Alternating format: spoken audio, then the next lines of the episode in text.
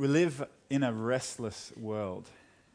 Uh, if you've uh, ever used a smartphone, uh, you, will recognize, an, I use an iPhone, so I'm not sure what it is for other phones, but you can swipe to the right and instantly you have a news feed, right? Like we live in, in what people call the 24 hour news cycle. Your, your news feed comes up, and any, uh, any, any time of the day, it'll give you an update on what's happening around the world, right? There's always news, there's always something going on. You could, you could do it now and you could swipe and you could see at an instant what's happening. What's happening in politics or in business or in uh, different sort of environmental issues. What's happening all around the world. We live in a 24 hour news cycle. Even more than that, we're constantly connected, aren't we? We are so well connected to people. Your, your phone, think about again, your phone is pinging and ponging, dinging and donging it's like a Dr. Seuss book, right? Like it, it, your phone is just, it's doing all sorts of things to keep you connected. You, you cannot get away from it. Like within an, a, an arm's reach of you is people all around the world that you don't necessarily need to be connected, but you can be. Uh, I think even further about the, the Western expectations of work and think about the restlessness of that perform, or get the boot. You, you need to give us your soul, give us your life, work harder. What, what boss has ever said to you, hey, look, that's, that's enough. Can you not work quite as hard this week, please? No, it's right. Like in our culture, in a Western culture, the expectations of work are fairly high for most people. Now, I know that's a generalization, but most of the time, that tends to be true. Now, if it's not work, think about the, uh, the, the manner of things that we fill our lives with. It's, it's hobbies, it's activities, it's projects, it's housework, it's socializing. We are busy people. We fill our lives to the brim. And we live in a restless world that, that cannot stop. Not only is the world a restless place to live in. We ourselves are restless people. In, in a sense, we dig our own graves, don't we?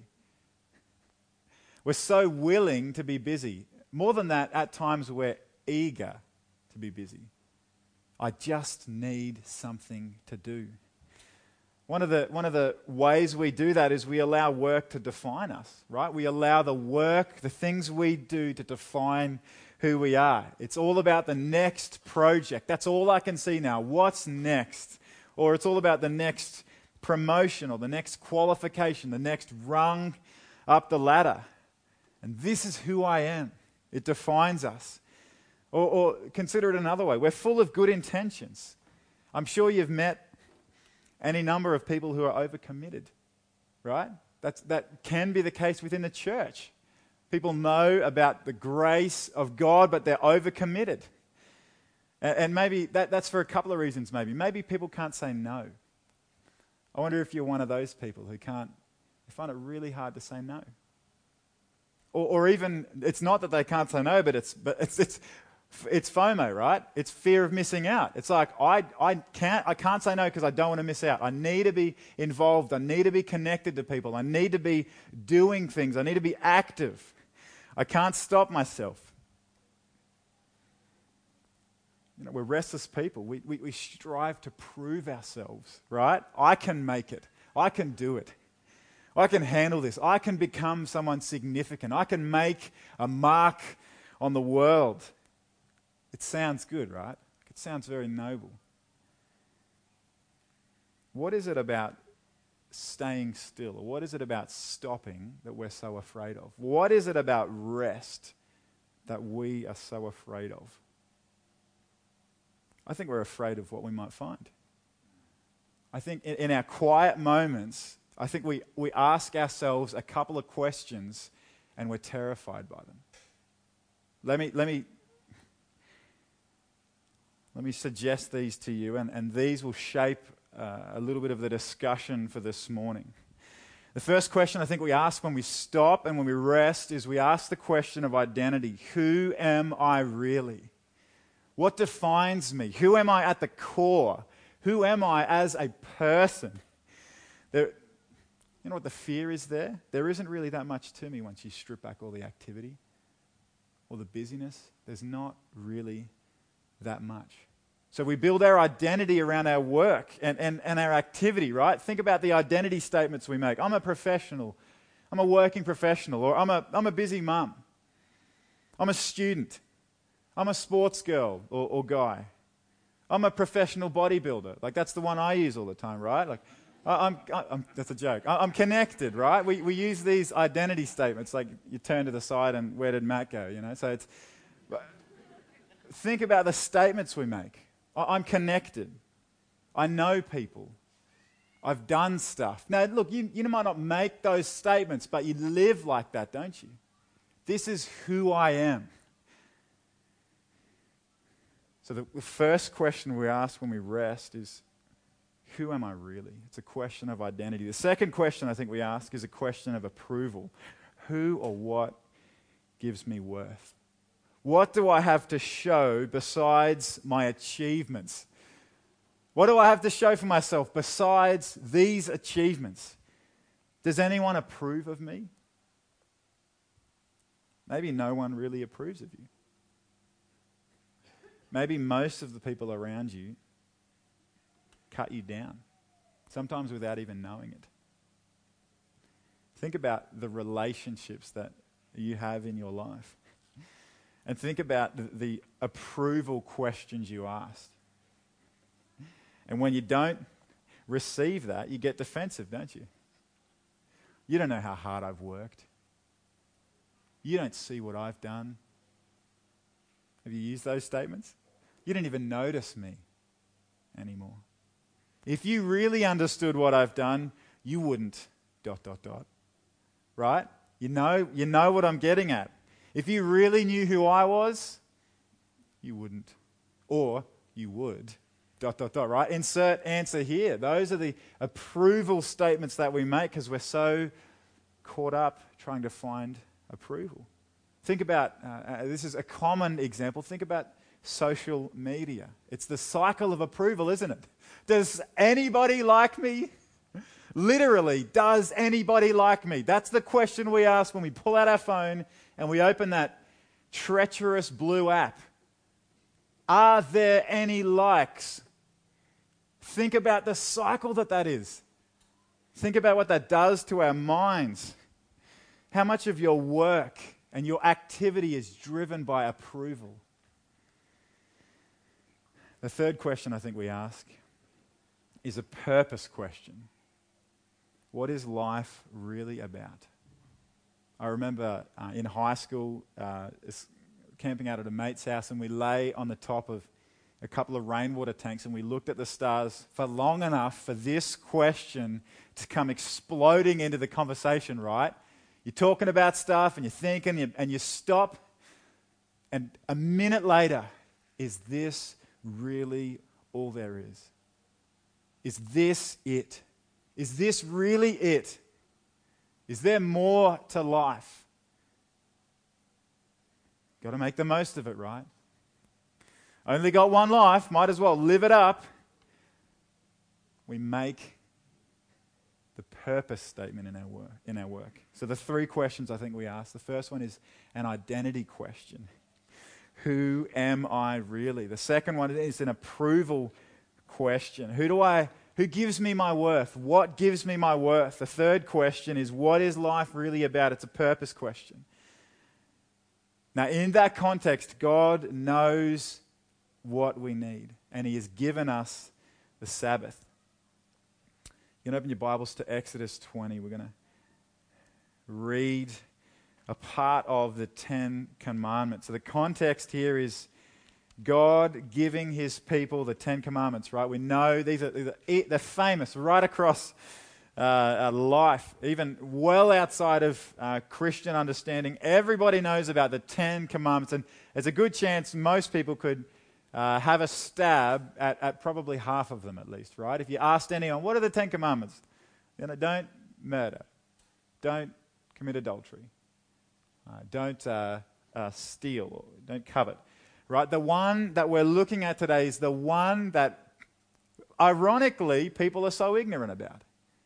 All other nine commandments we're, we're cool with, right? Like, I'm cool with do not murder, right? It's not like someone's going, well, as long as my heart's in the right place, I think I should be allowed to murder. No, everyone's going, no, nah, it's probably not a good idea. Let's stick with do not murder, right? But the fourth commandment, the one we're about to read, is the one commandment that everybody uh, seems to gloss over, right? Exodus 20, verse 8 says this Remember the Sabbath day to keep it holy. Six days you shall labor and do all your work. But the seventh day is a Sabbath to the Lord your God. On it you shall not do any work, you or your son or your daughter, your male servant or your female servant or your livestock or the sojourner who is within your gates. For in six days the Lord made the heaven and earth, the sea and all that is in them, and rested on the seventh day. Therefore the Lord blessed the Sabbath day and made it holy. So to understand this commandment, we need to understand what God is referencing in this commandment. The, verse 11 there is referencing the creation account. Now, that's where it all started, right? So, Genesis 2, verses 2 and 3 uh, come at the, at the tail end of God creating the heavens and the earth. He creates all that we know, right? He creates the animals, He creates the trees, He creates the sky and the planets and the, and the universe, and He creates people. And then Genesis 2 2, and on the seventh day, God finished his work that he had done, and he rested on the seventh day from all his work that he had done. A little bit of re- repetition there. For a little bit more repetition, verse 3. So God blessed the seventh day and made it holy, because on it, God rested from all his work that he had done in creation, right? So think about this for a second. God creates the universe, God speaks, life happens. He does that for six days. Consider them however you will, literal or, or, figurative. Either way, there's a pattern there. He does that for six days. On the seventh day, he rests. Now, look at this. It's not as if God was a weary man who needed the rest. He's not wiping the sweat off his brow and leaning back in the chair with a cold drink. Like, right? That's not what's happening here. He's not doing that. God is establishing a pattern, a model for humanity, a creation ordinance, an authority for his people. This is how life works. This is the reason we have a week. If you look in the Encycl- Encyclopedia Britannica under the week, this is where people draw the understanding of the week from, right? The days, the names of the days come from ancient mythology, and months and years come from various sources, but the week Listen to the Encyclopedia Britannica. The origin of the term is generally associated with the ancient Jews and the biblical account of the creation, according to which God labored for six days and rested on the seventh. God gave us a week. And we're so happy to accept it, but on our terms, right? God gave us the model in Genesis, the start of creation, the, one of the very first things He imparts to us, one of the very first ordinances, authorities. He says, This is how I want your week to look. And then we go, That's, that's great, thank you, I'll have it on my terms. Now, this understanding is, is um, unpacked when God gives the Ten Commandments and, and the additional laws around them. So I've read in Exodus 20 the commandment He gives um, for the Sabbath, but it, it's important to know they took the commandment really seriously. Like the, the, the punishment f- for breaking the Sabbath was death. Right? Like that's a, like just imagine for a second. Now we now, look, look. Let's not imagine because there's a whole bunch of other things that would get us killed as well. I'd probably be killed for wearing the shirt that I'm wearing. So let's not imagine, but they took the Sabbath very seriously. Let's take a moment to unpack what God is doing in the Ten Commandments. So we know the story, right? Moses uh, leads God's people out of Egypt, out of slavery, into the wilderness, and they're on their way to the promised land. Uh, and, and, Moses, uh, they stop, make camp. Moses goes up Mount Sinai and dwells in the presence of God, and, and the glory of God passes over him, and the people see it, and God inscribes on tablets the Ten Commandments. That's what's happening here. So Moses goes back down and he gives the commandments to the people. The Ten Commandments, they are the key requirement to the covenant relationship that God makes with his people. Think about the context. The context is God longs to be in relationship with his people. He, he frees them, he rescues them from slavery in Egypt, and he brings them out, and he wants to be in relationship with them. So he gives them a guardrail. So the Ten Commandments, they are a covenantal guardrail. These are the things to protect you because I long to be with you. That's the means of walking in covenant with God. Uh, a commentator uh, says about this yes, love and fear of God is expressed chiefly through keeping his commandments. Yes, that's the, the chief expression of loving and fearing God, keeping his commandments. It is obedience, sorry, but it is wrong to reduce love to obedience. It is obedience, but it is more than obedience. This covenantal loyalty is also the attitude looked for within a family, between children and parents, and, and between spouses. Israel's loyalty to and affection for her God should mirror his love for her. So, the, the point of the Ten Commandments was obedience that stirs up love, right? Covenantal relationship, like, a, like see in a family, right? There is rules in a family, there's obedience in a family, but it's more than obedience. It's about relationship. This is not going to work. Relationship is not going to work if we can't follow some rules, if, if we can't uh, live within the guardrails. So, what we learn is that God doesn't just want their obedience, He wants their hearts. And the Sabbath was about remembering who God was to them. That, that the first time God delivers that commandment is in Exodus 20. The second time God gives it to them is in Deuteronomy 5. And Moses is wrapping up his uh, stint as leader of God's people, and they're just they're getting ready to enter the promised land. And Moses sort of does a bit of a, a, a recap. Remember, remember, remember, remember. And, and he goes back over the story that God's led them on. And he says this he, he gives them the commandments again. And on this one commandment, he dovetails in this sweet little section at the tail of it. And listen to this Deuteronomy 5:15. He's just expressed the commandment and he adds this, "You shall remember that you were a slave in the land of Egypt." And the Lord your God brought you out from there with a mighty hand and an outstretched arm. Therefore, the Lord your God commanded you to keep the Sabbath day. God redeemed you when you were a slave. Don't forget that ever. You will spend one day every week remembering that. That is how important it is that you remember it. We're not just going to say, hey, have a think about it. God is saying, one day, every week, you will stop what you were doing and you will remember what life is really about. You will remember the circumstance that you were in. Remember how God has redeemed you, how He provided for you, how He led you, how He extended mercy towards you.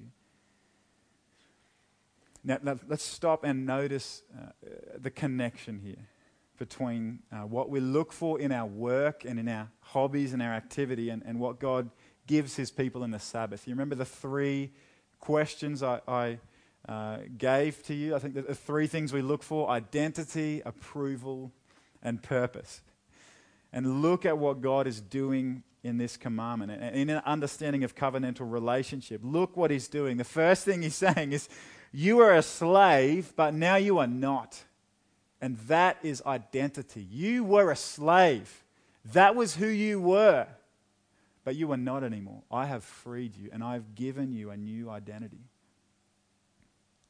Think about the significance of that. Approval. I would not have brought you out had I not chosen you for myself. I chose you as my people and I approve of you the significance of that. And lastly, purpose. Follow me, walk in relationship with me, obey my commands. That is the purpose of your life. God is giving them these three, He's answering these three questions about their lives.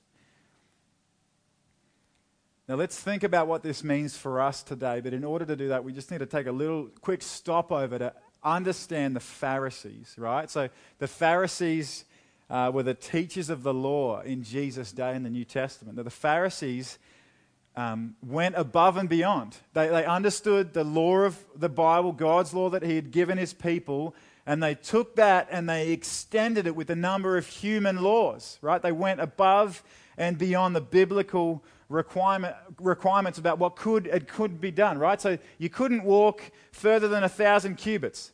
You couldn't wear perfume. You couldn't draw water into any vessel. You couldn't assist an animal to give birth. There was a, a number of additional uh, uh, laws. You've got to remember that, that the Jews uh, observe a different Bible than Christians do. There's a whole section missing out the middle called the intertestament, intertestamental period, right? There's a bunch, a bunch of books that we don't observe as, observe as God's word to us. And there's a number of additional rules that the Jews uh, lived by. So when Jesus came onto the scene, there was a whole bunch of anger and frustration over what he was doing with the Sabbath. Do you not understand the law? There's a, a number of uh, experiences. One, one of those experiences is, is in Mark 2:23 to 27, and it retells this. I'll, I'll read it to you briefly. One Sabbath, he was going through the grain fields, and as they made their way, this is Jesus and his disciples are walking through the grain fields. As they made their way, his disciples began to pluck heads of grain. So, pluck the heads of grain and they would rub them between their hands to get access to the grain in order to eat them. And the Pharisees were saying to him, Look, why are they doing what is not lawful on the Sabbath? And he said to them, Have you never read what David did when he was in need and was hungry? he and those who were with him. How he entered the house of God in the time of Abiathar the high priest and ate the bread of the presence, which is not lawful for any but the priests to eat, and also gave it to those who were with him. And verse 27 28, pay, just pay attention here. He said to them, The Sabbath was made for man, not man for the Sabbath. So the Son of, Son of Man is Lord even of the Sabbath, right? So the understanding of Sabbath rest was on that day you cannot work. You do not do any work. So they took the biblical law and they extended that. And, and listen, listen to what they're doing to the disciples. The disciples are walking through a, a grain field, plucking heads of grain off and rubbing them, right? They're having a snack and they're rubbing the grain in their hands so they can eat it. And the Pharisees are, are considering this threshing. They are threshing grain, and that is work. They are laboring, they are exerting energy. You're going, Are you kidding me? You see, you see their, their, uh, their commitment to the law, see the attention to detail they're showing? Every little movement counts. You are rubbing your hands together and disobeying the law of God. So Jesus tells them this, this story about David um, eating the consecrated bread uh, with the priest's blessing. And then he makes these two statements, and we'll look at each of these and, and try and learn from Jesus how should we now understand Sabbath rest. The first thing he says is the Sabbath was made for man, not man for, for the Sabbath. Man wasn't made for the Sabbath. Man wasn't made to, to observe. That's not the point. It's not made to observe all of these laws and these rules. And it's not about duty. The Sabbath was made for man. So the Pharisees were putting all their focus on fulfilling God's law to the point that they add all of these man made laws to it and they miss God's original intention. The Sabbath was made for man. God has given you, God has made, God has established this day of rest to remind you of your covenant relationship with Him. That's the point. The point wasn't the law, the point was remember your covenant relationship with God. Remember how He led you out of slavery. You are forgetting what is most important. Remember who's in control. Remember who provides for you. The Sabbath was made for man. God gave this to you as a gift. And the second thing he says, to, to, finish off in verse 20, he says, So the Son of Man is Lord even of the Sabbath. And this, this is the tremendous claim. Jesus is saying, I am the Lord of the Sabbath. Now, now, what is he saying here? What does that mean for us? Think about what we've already established the Sabbath being for God's people. Think about the questions we ask ourselves in those moments of quiet and God's intention to give us Sabbath to answer those questions. And then think about God uh, in Jesus saying He's the Lord of the Sabbath. This is what He's saying I am the one who gives you the rest that you need. It's not the law that gives you rest. The law is a guardrail. It's me. I, in my person, am the one who gives you your identity, who approves of you, and I give you your purpose. No wonder they wanted to kill him, right? This guy is claiming to be God. And Jesus, in this one uh, beautiful statement, is foreshadowing the work of the cross. Jesus is saying, I am the one who brings the true rest that you need in your heart because I'm the one who takes away the wrath of God and gives you my righteousness. So you can be reconciled to God now. You do not have peace with God without my sacrifice. I am the one who gives you, who restores peace to God. It is terrifying outside of that. It is restlessness outside of that. So look, look at the three things again. So God can look at you, He can look at you, and through my sacrifice, says Jesus, God can now say, My beloved child, my son, my daughter, I give you your identity. You are no longer a slave. You are now my child. You are a part of my family. That is only possible through my sacrifice. That's what Jesus is saying. More than that, he's saying God can now look at you. He can look at your efforts and your failure and your weakness and your helplessness, and he can say, It is good. I approve of you. I look at you and I am seeing the righteousness of Jesus, the work of Jesus on the cross, and I approve.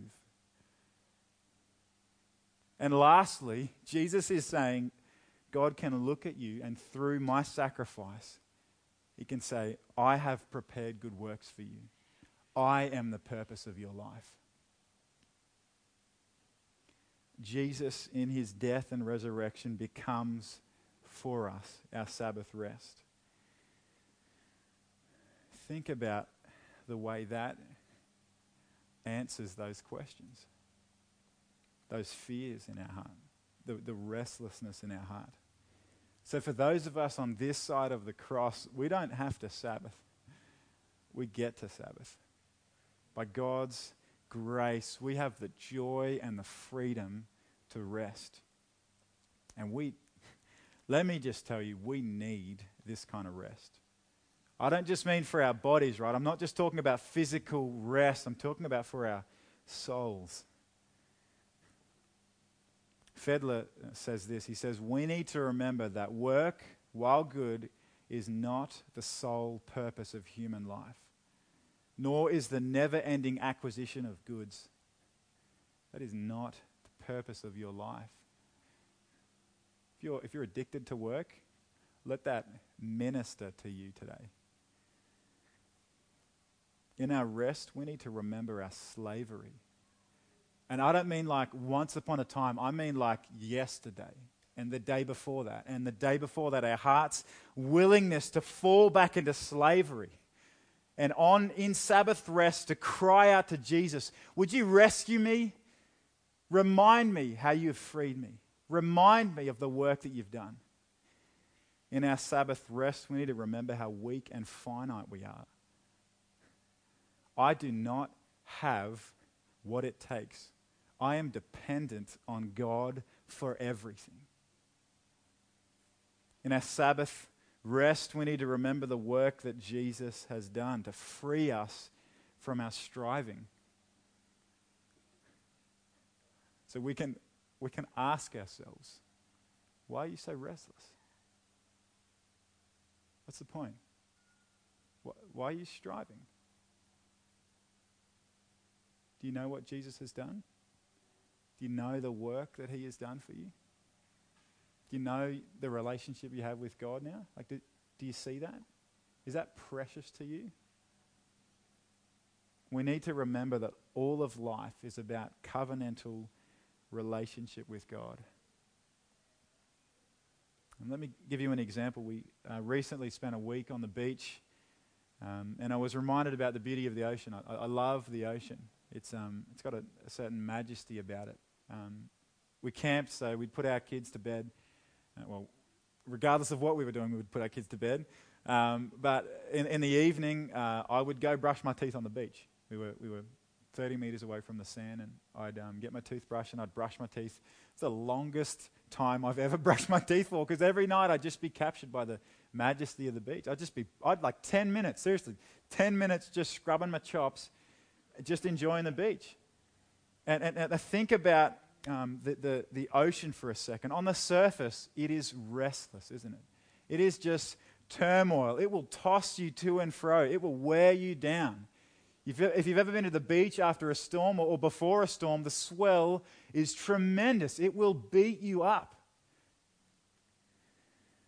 But if you've ever snorkeled or free dived or, or scuba dived, you know that underneath it is serene, it is placid, it is quiet. If you've ever been to the Great Barrier Reef, right, you'll sit on the boat on, on the surface of the ocean and you'll rock and you'll sway and you will dive in and it's a different world. I think, I think that's what God intends for us to dive into his rest like that. We can swim around on the surface all we want and we can get tossed around on the surface looking for an escape, but God wants us to let go, to abandon our inhibitions and our, our selfishness and dive into Him as our rest. This is the Sabbath that the world so desperately needs. I've talked about busyness already, right? Like it's the false virtue of our day. Our hearts are, are, are, overloaded. We are so full of unrest. Don't you know this is what your community needs? Don't you know this is the kind of rest that your neighbors need? That your workmates need? Christian Sabbath becomes the testimony of the church to the world caught in the meaninglessness of life under the sun, doesn't it? There are these people called Christians who understand life, who understand who God is and their place in it, and they can rest in the middle of turmoil. And I need that. And that is the testimony of God's people. You can know true rest in your heart. you ought to consider this deeply. Let, let me give you a few guiding thoughts to close with to help, uh, help you consider this. Firstly, pray and ask God for clarity. And, and let your conscience be the guide. God, how would you have me Sabbath? How would you have me rest? Secondly, think through the implications of this statement. The end of human life is peaceful and worshipful communion with God. Think through the implications of that. The end or goal of human life is peaceful and worshipful communion with God. That is the goal of your entire life. So, what needs to change? Number three, you're probably working too much. That's I don't need to say much more about that. There's a good chance you're probably too busy. If you're married, ask your spouse. Right? You're going, nope, no thanks. I know what I hear, right? I'll know, I'll, I'll know. I already know the answer. You're probably working too much. The culture and the context that we live in, we just derive so much value from what we accomplish and from our work. Number four, think about the seasons of life, right? Like if you, uh, if you were too legalistic, you could probably never uh, start a business or, or finish a degree or um, go through certain uh, seasons of family life. There are going to be seasons that are fuller and you, where you operate at a, at a larger capacity than others. But think about them. You need to consider them. You cannot always be in an up season, right? It's like, yeah, I'm just in a bit of a, a bit of a, a larger capacity at the moment. And it's, you know, I've been there for about 35 years. It's like, no, no, no, no, that's not the way it works. You need to consider the seasons of life, consider the ebb and flow of life. At some stage, you have to find balance. This, this happened fairly uh, uh, clearly for me a couple of months ago. It's an ongoing conversation with my wife. Number five, honoring the Sabbath will likely cost you. But don't be fooled into only looking at the short term loss. What a gift you receive in exchange. A gift of remembering covenantal relationship. Bear the cost. Think about the cost. If I practice a regular Christian Sabbath, what implications is that going to have on my hobbies or my work or my relationships? Number eight, it, it should involve your family. So, mums and dads, Sabbath doesn't look like, all right, guys, I'll be back in five hours. I'll see you later. It's like mum's gone shopping again and, uh, you know, she should be home 7 p.m. So that's not, f- Sabbath should involve your family. As a, as a family, as a community, loving and treasuring your place in God's story. Remembering who He is as a family. Opening the Bible together Number seven, a church service is intended to play a role in Christian Sabbath. So, so hearing the, the spoken word of God, singing together as a community, fellowshipping together, that is, is the Christian uh, community's, uh, uh, that, that's a part of, that's an element of Christian Sabbath. The church service is a part of that.